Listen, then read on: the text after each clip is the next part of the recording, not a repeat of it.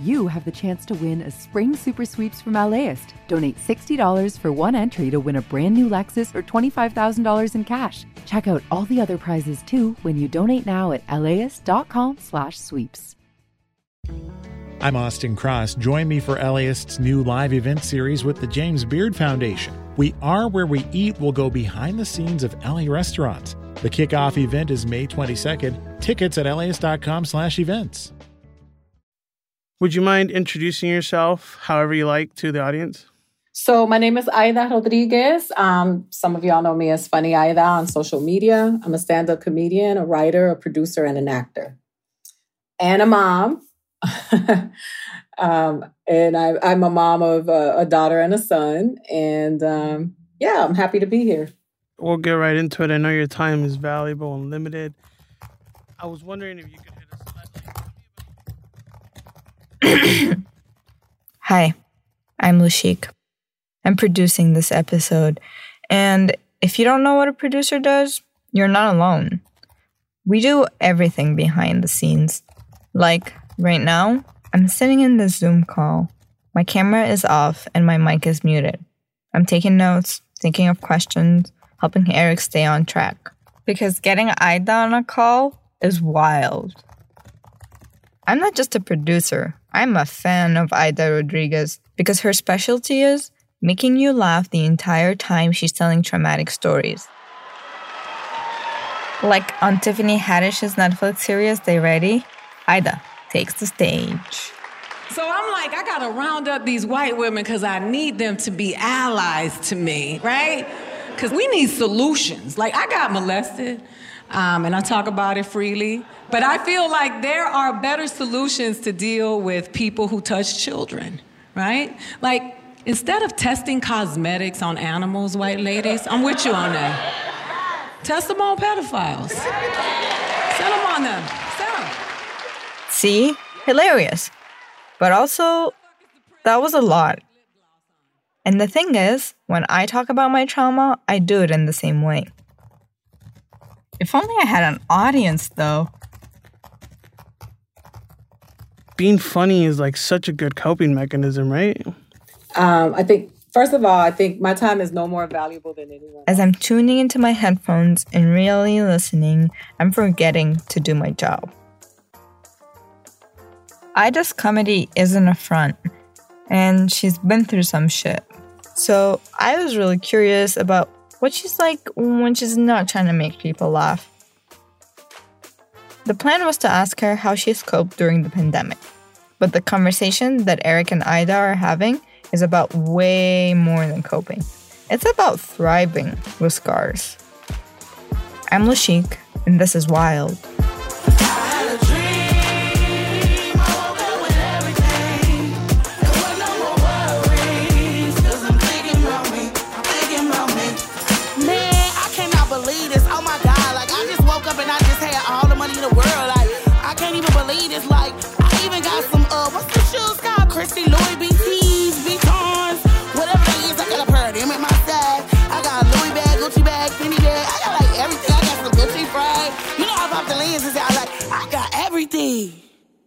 This is Wild, a show about what it's like to grow up during the pandemic. Season one, Home Forever.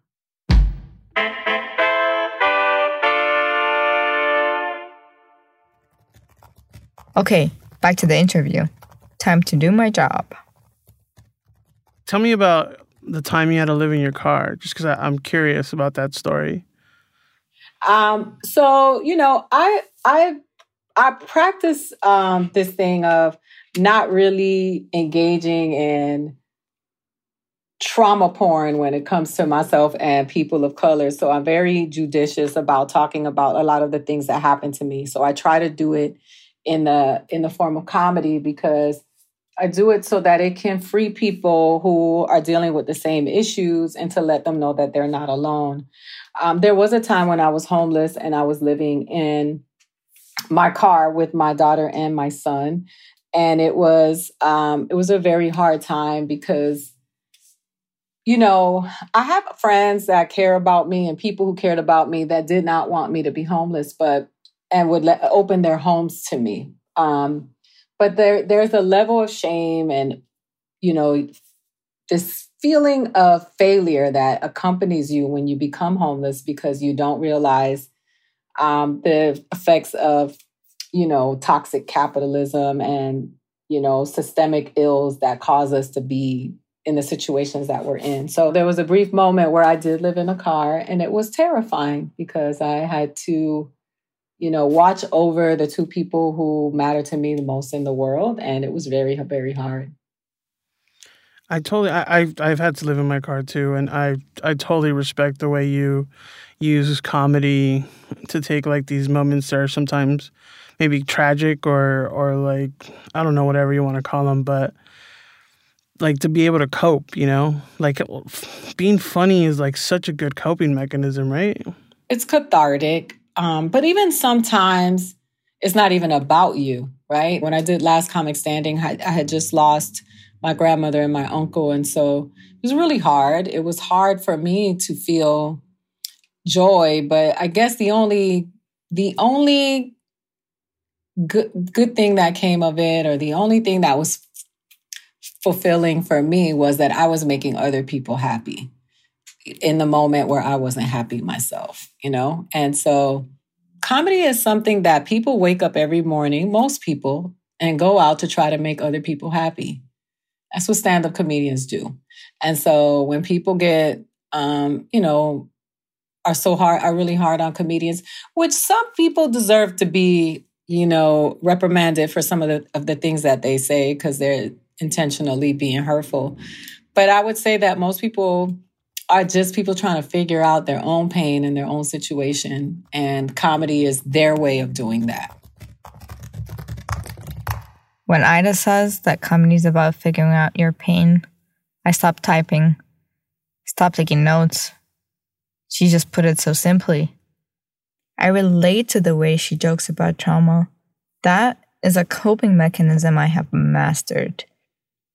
A year and a half ago, Five years after I came to the U S, I found lawyers and applied for asylum. I'm sitting there in an office with my lawyers in their very serious suits, telling them about very serious shit, about dangers past, present, and future. But all I remember is making them laugh for months as they prepared my case. As I watched Aida's They Ready set, she even talks about being a kid and getting kidnapped, and makes the audience laugh when they really shouldn't. I got kidnapped twice. I was hot in them streets. The first time it was my mom. My mom kidnapped me from my father. I was living in the Dominican Republic with my dad, and my mom stole me.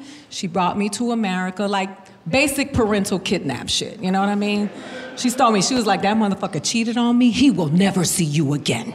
You hear me? And that's how it went down. That bitch was serious. The second time I got kidnapped, though, I got kidnapped by my grandmother and my gay uncle. Imagine that, right? Said they did a whole stakeout. My grandmother flew to New York because my mother was dating a killer, right? Yes. She was dating a murderer. Killer. Hearing that set was like therapy. Also, I couldn't believe that someone could make a career out of their trauma in comedy. Hmm. Maybe I have options.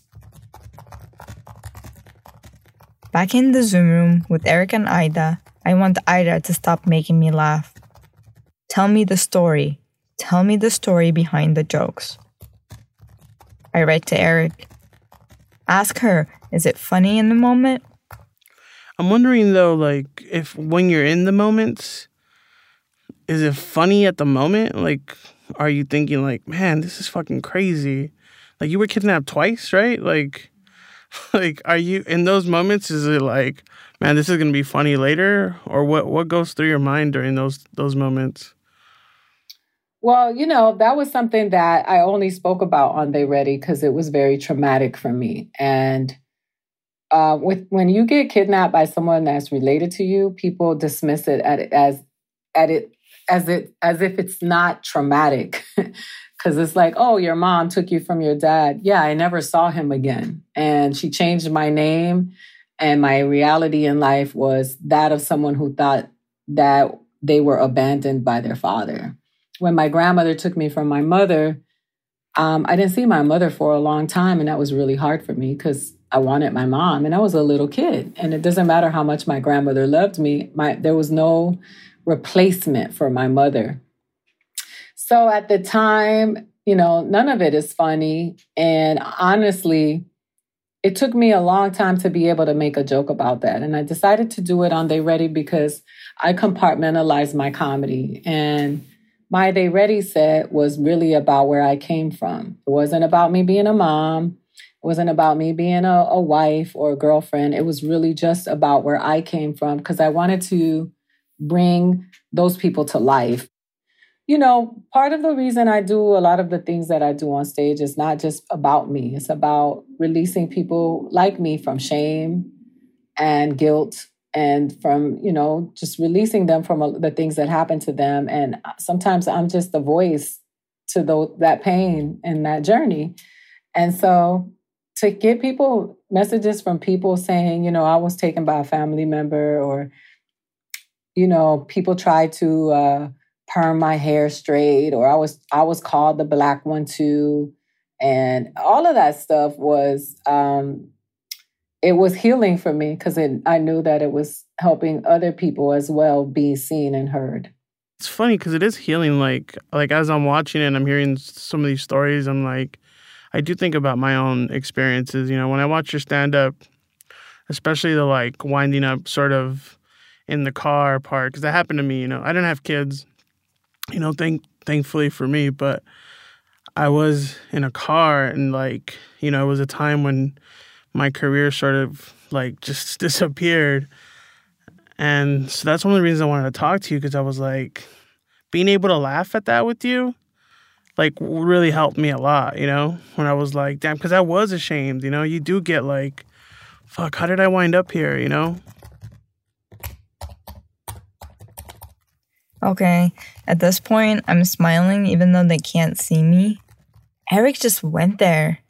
Shame. That feeling that lingers long after the events that evoked it. I begin reflecting. Why is it that we carry shame years after? But I don't write that question to Eric. I keep that one for myself.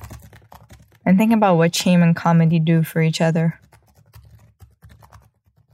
When I when the pandemic hit and I was like, now we're all stuck in, in, in this place, it kind of reminded me of my time, like, in a car. And I was wondering if, if, if you had those same thoughts.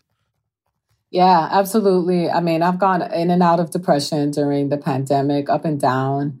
Um, I just came back from New York because I had I really, uh, I, I hit a really dark low and I wanted to get outside and walk because I needed to be outside. And yeah, I do I do think that this is reminiscent of that, because even when you're homeless, you find a place where you can seek refuge and you're afraid because you are out in the world and you are vulnerable to whatever is in that environment, um, and you feel trapped. And so this feeling of being uh, in these, you know, within these walls is very reminiscent of that, no matter how How much, you know, you have now or you live in a place and you're safe, it still reminds you of feeling trapped. I don't unpack at the hotel. Like, I have friends that would travel and would go somewhere for a week for comedy and they could fully unpack and put the clothes in the closet. And but my, I guess my trauma, like, I'm always ready to go. Like, I'm always have my stuff in the bag, ready to go. Like, even my toiletries I keep in my bag. I'll, I'll go to the bathroom with it, which is such a thing that people who are homeless have to do because they have to always guard over their stuff. And, you know, I don't know if that'll ever go away. I work on it. What are some coping mechanisms you might have learned from back then that helped you get through the pandemic? First of all, breathing. I got the these meditation apps on my phone to learn how to meditate. I pray because I believe when you pray, you ask the questions, and when you meditate, you get the answers. Um, simple things you can do for your safety that I never thought about before, you know, and protecting yourself and your space. And for me, doing social distancing wasn't hard because it's something that I do, I would do anyway. It's like, you, you know, where we from is like, give me five feet. So six is a bonus. I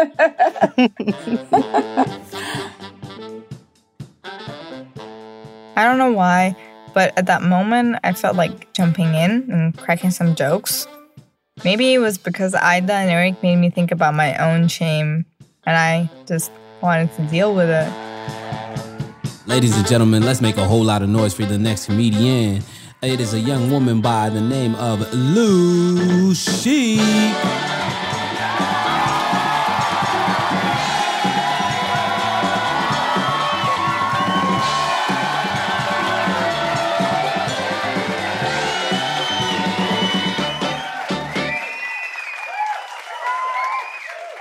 Thank you, Shaka. Thank you for the welcome. Hi, everyone. Yeah, so uh, my name is Lushik, and I'm from Vermont. I love saying that shit to freak white people out. Yeah, so uh, the name is foreign, and I'm foreign, uh, but it's foreign everywhere, so you're not special or anything. Where I come from, I'm a minority within a minority. So, like, only zero point zero one percent of the population will get my jokes. And maybe like the three Americans who are from the Middle East. My parents named me Lushik, a name like me from nowhere. And when I was a kid, everybody wanted an explanation of what the name meant. So when I was four, I came up with the perfect one. When adults would kneel down and in a baby voice ask me, "Oh, what's your name?" I'd say, "None of your business." And that's how my name became None of Your Business.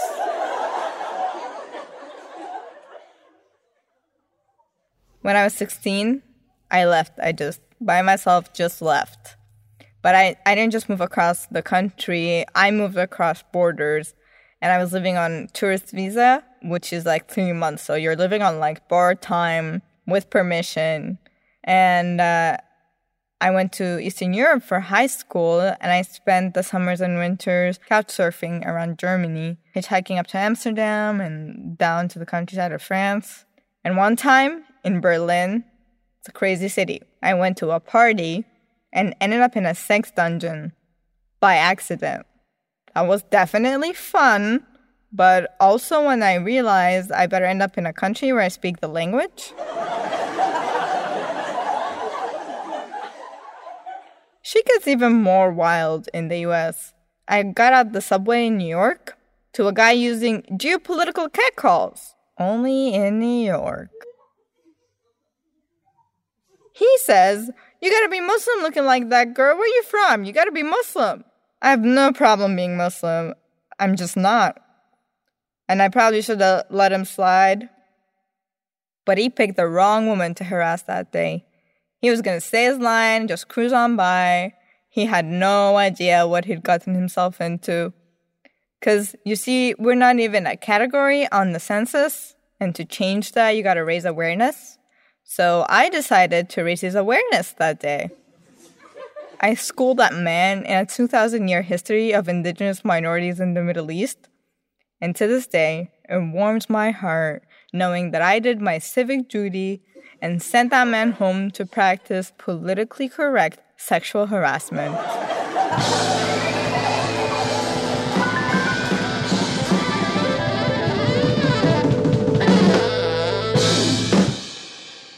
Wild will return after this commercial break.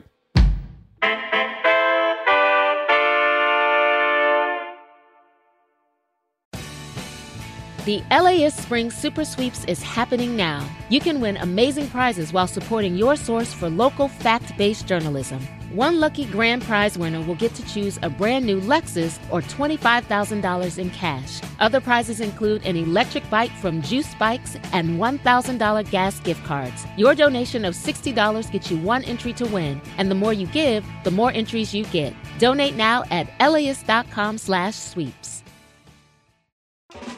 Start your Saturday with something that will grow your kiddos' brains and get their creative juices flowing. Join us at LAist for a morning of multilingual story times, interactive performances, art making, and lots of kid fun. Bring the whole fam and join us for a super fun Saturday at LAist in Pasadena on June first. Tickets at LAist.com slash events. See you there.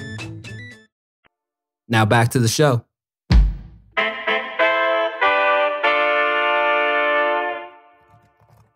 At this point in the interview, the idea of what Aida does with her comedy really started to click. She makes it okay for people to let go of trauma. And I got to watch her and Eric do that for each other in real time. You know, I grew up in the hood too, so there's a lot of like... Like, when I see somebody walking up to me, I'm like, is this someone that I owe something to that's going to be bad, you know? Like, the, the footsteps come in, and I'm like, oh, fuck.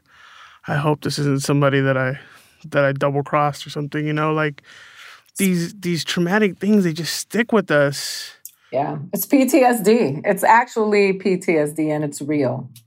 But but but because of that, like, I developed, I think, my sense of humor around my traumas. Like, I learned to laugh, like, at people who pointed guns at me, you know? Like, I learned to laugh at violence, at terrible situations, and like I'm wondering if, if you if if that was like similar to your upbringing, if it was just like, yo, this shit's wild, I can't I can't deal, I'm just gonna laugh at it.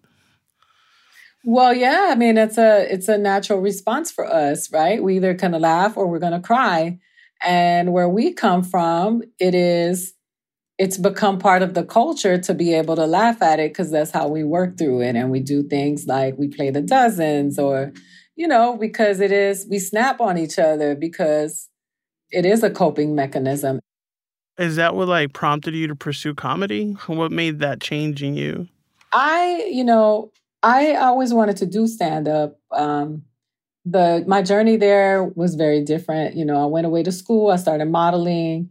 I, um, I got married, you know, because I got pregnant and all this other stuff happened. And everything around me was driving me away from comedy. You know, the machismo of the of a Latina family saying no man is going to want to marry a goofy, funny girl or whatever, to, you know, just not being able to do it. So finally, when I broke free, I got up and I moved across the country with my daughter and my son to another state where I didn't know anybody. But I never realized what a big deal that is to, to like move across the country from Miami to Los Angeles.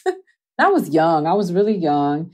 And, you know, with two little kids, people my age were, you know, out partying, popping bottles. And I was trying to figure out how I was going to live. And then um, one day I was, I was at a brunch and my girlfriend was like, I, I want to roast, and can you roast me? Because she was like, you always, you can roast really well. And I roasted her. And then Chris Spencer, who created Real Husbands of Hollywood with Kevin Hart, he's a comedian and he's been around comedians. He's worked with, you know, Jamie Foxx and Kevin Hart and Tiffany Haddish. He was like, hey, Aida, I think you're a stand-up. You know, he was like, I think you should try it because I think you're naturally a stand-up. And he gave me a list of open mics. And I just started going secretly. Um, and I was homeless at the time. People didn't know I was homeless. I had a full-time job because I wasn't homeless and, and and lazy, as some people like to say. I had a job. And um, I would go at night because I needed uh, something to release. And then I just started doing both. And I did both and was a full-time parent until comedy started paying off so that I could quit my job. But it was something that came to me later. What did the kids think? Did they know you were doing stand-up at night? Yeah, they were cool. They've always been, we are dream supporters. Uh, we are trifecta, and we are support each other's dreams. And, you know, they both were like, you know, do it. And when when I thought about quitting sometimes because I thought it was it was too hard for them. And they were like, if you quit, you know, you better not quit. They've always been very supportive. They, they're, they're there for all the tapings. That's who I salute. When people ask me, like, who are you saluting from the stage? It's, I'm saluting my daughter and my son. Dream keepers. Our family is, that's what you want to do? All right, let's go do it. So my life changed because my Cuban stepfather came into my life and he was very racist and he didn't like me because I was the dark one. And one day he was taking me and my brother to school and it was raining and this motherfucking man splashes them on the bus stop and the light turns red. The light turned red because God is good. You hear me? Yes. Yes. That dude had an umbrella in one hand, and with the other hand, he beat my stepfather's ass. You know, my stepfather wobbled back to the car. He had all these bruises and welts. Hey, my brother was crying because that's his real father. One of the things that makes me cringe sometimes is like the idea that my uh, parents and family are listening to all these very personal stories that I tell. Oh yeah. I just how do you how does that does that something you go through too? Oh, absolutely. You know, my I mean the, the story of my stepfather getting beat up. That's my brother's real father. You know, and it's something I had to clear with him because it's a story that.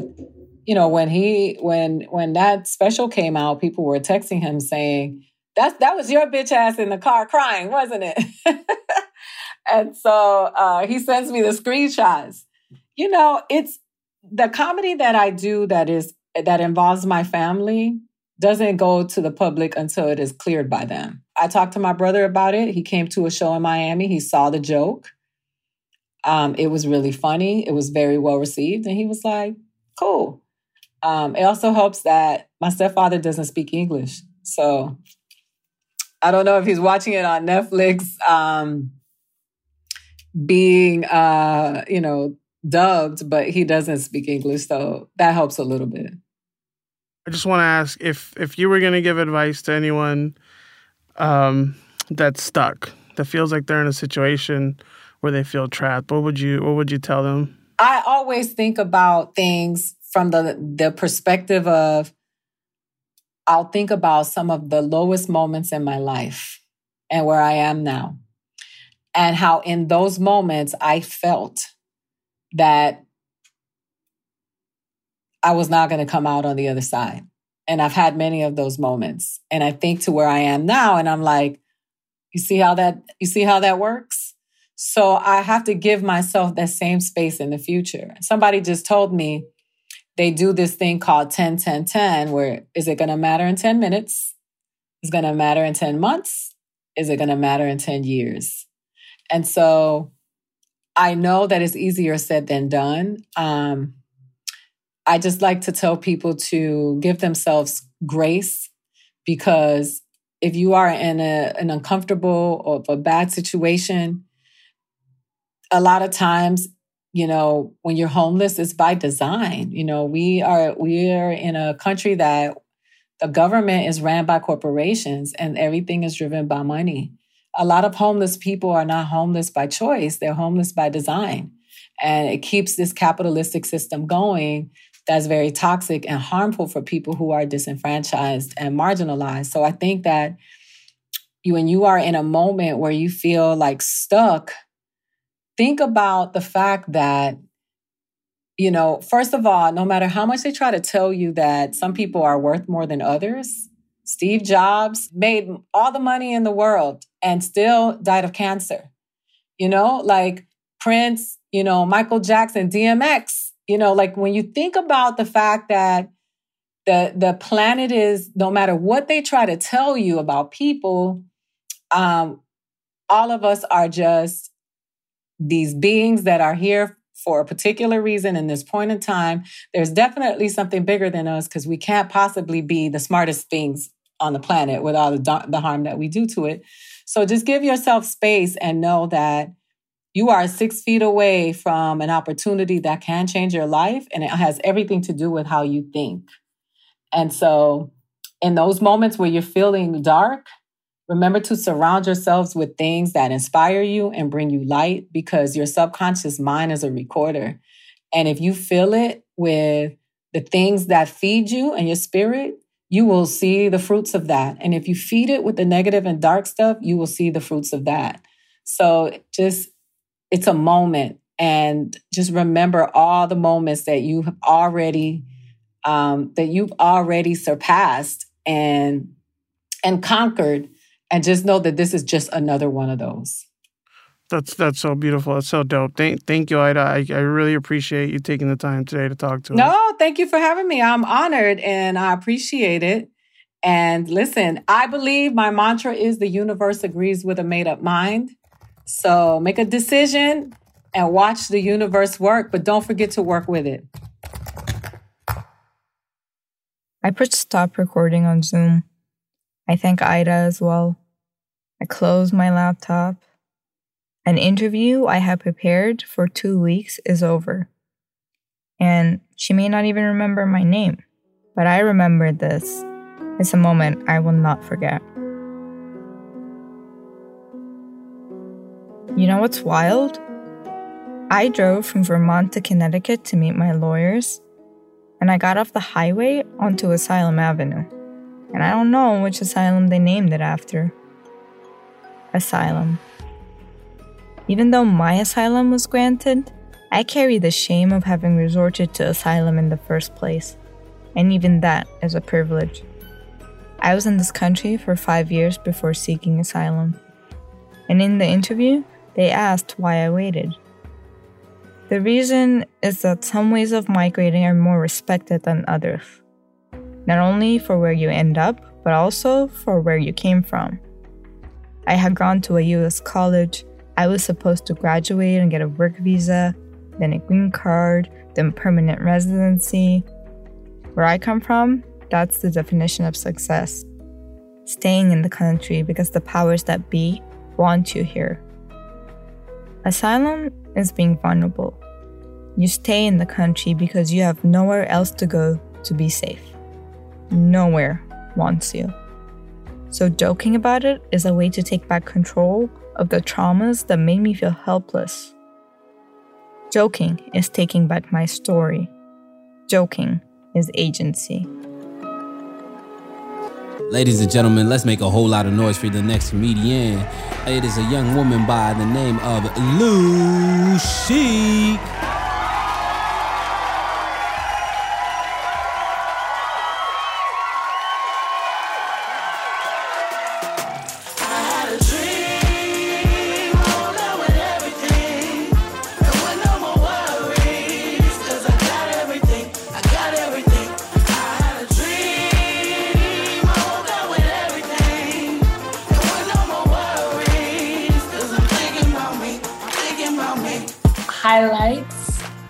Saw one of my best friends who is the type of person, no matter what state you're in, just brings out the best in you and makes you laugh. That really deep laugh that you only hear when you're around people who know your soul. I have a parrot, so I spent time with him. He learned a new word. He says te quiero. I've just been able to discover so much more about this city that I overlooked or that I didn't see. And that has just opened my eyes up more to the history of this city, to the um, brilliance of this city, and just also to just the circumstances in which all of us live under. And so it's been an ongoing reinvention of my creative process. That's Shan Wallace, a photographer who built herself a curated life in the bubble. And she's not ready to say goodbye to all that. That's on the next episode of Wild. This episode of Wild was written, produced, and sound designed by Lushik Waba. Joke tracking and delivery supported by Shaka Mali. It was edited by Eric Galindo and Megan Tan, who also contributed to the sound design. It was engineered by Eduardo Perez. Our producers are Victoria Alejandro and Lushik Waba. Marina Pena is our associate producer and fact-checker. Shaka Mali is an associate producer-at-large and our announcer. Megan Tan is our senior producer. Eric Galindo is our host and editor. Jessica Pilot is our talent producer. And our executive producers are Antonia Zarajito and Leo G. Aida's set from They Ready is courtesy of Netflix and Aida Rodriguez. Shout out to Marissa Klug-Morataya for shooting our album art and Steve Rosa for the assist. The theme song is I Got Everything by Miz double oh seven. Our website, L A studios dot com, is designed by Andy Cheatwood and the digital team, and by our marketing team, who also created our branding. Wild is a production of L A Studios. Special thanks to the team over there, including me, Taylor Kaufman, Kristen Hayford, Kristen Muller, and Leo G.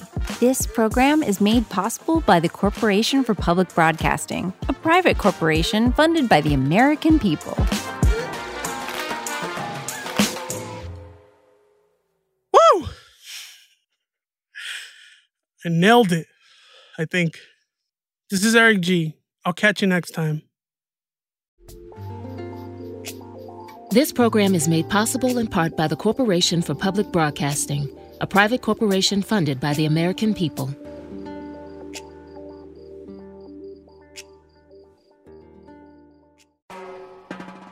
Hi, I'm Tracy Thomas, host of One for the Books, and we are back for another round.